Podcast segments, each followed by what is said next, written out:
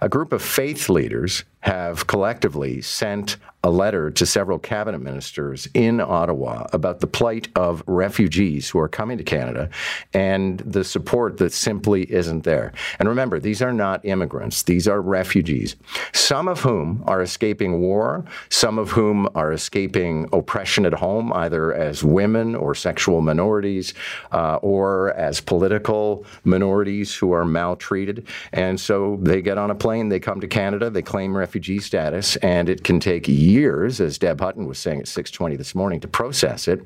And in the meantime, you have people sleeping on the sidewalk on Richmond Street.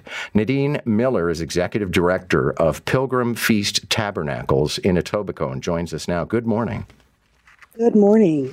Tell me more. Well, first of all, uh, you know, what was it that drove you and these other faith leaders to write this letter?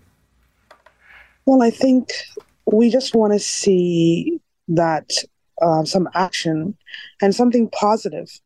The city of Toronto has tried, and um, we they're saying that we need to push on all levels of other government to do something, so that they can also get the help that they need.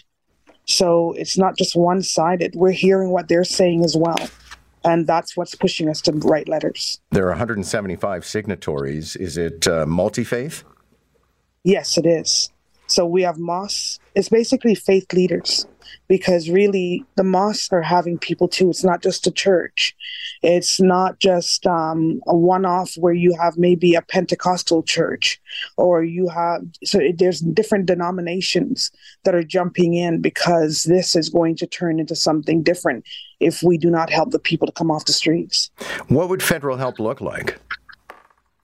Federal help would look like um, one when the people are coming in, if they have acknowledgement letters already, um, take those people off the street. Don't leave them at bay so that they don't have the wherewithal to take care of themselves. For those that are inbound and they're claiming as they get here, um, give us some kind of stipend, a short term um, monies to help them because we are we've run out ourselves.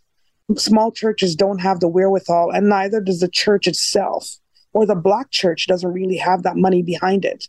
So we need a short term plan and we need a long term plan.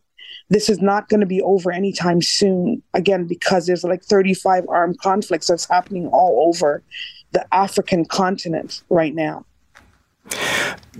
I guess one of the worries a lot of people have is a lot of people are coming to Canada. Many of them actually may have their applications ultimately turned down. So we would be creating this support system for people who should not have come in the first place and will not be able to stay. That's a good point. But everything that Canada says they need is here. So it's not the poor that's running out of these countries.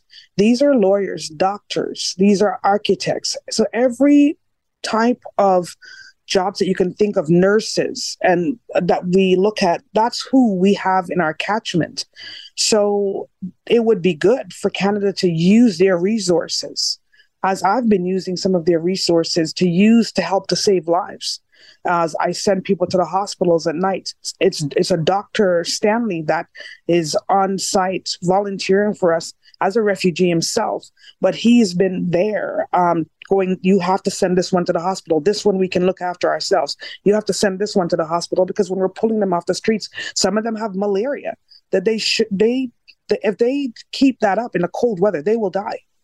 Thank you for this. Good luck. Thank you. That's Nadine. Nadine Miller is executive director of Pilgrim Feast Tabernacles in Etobicoke.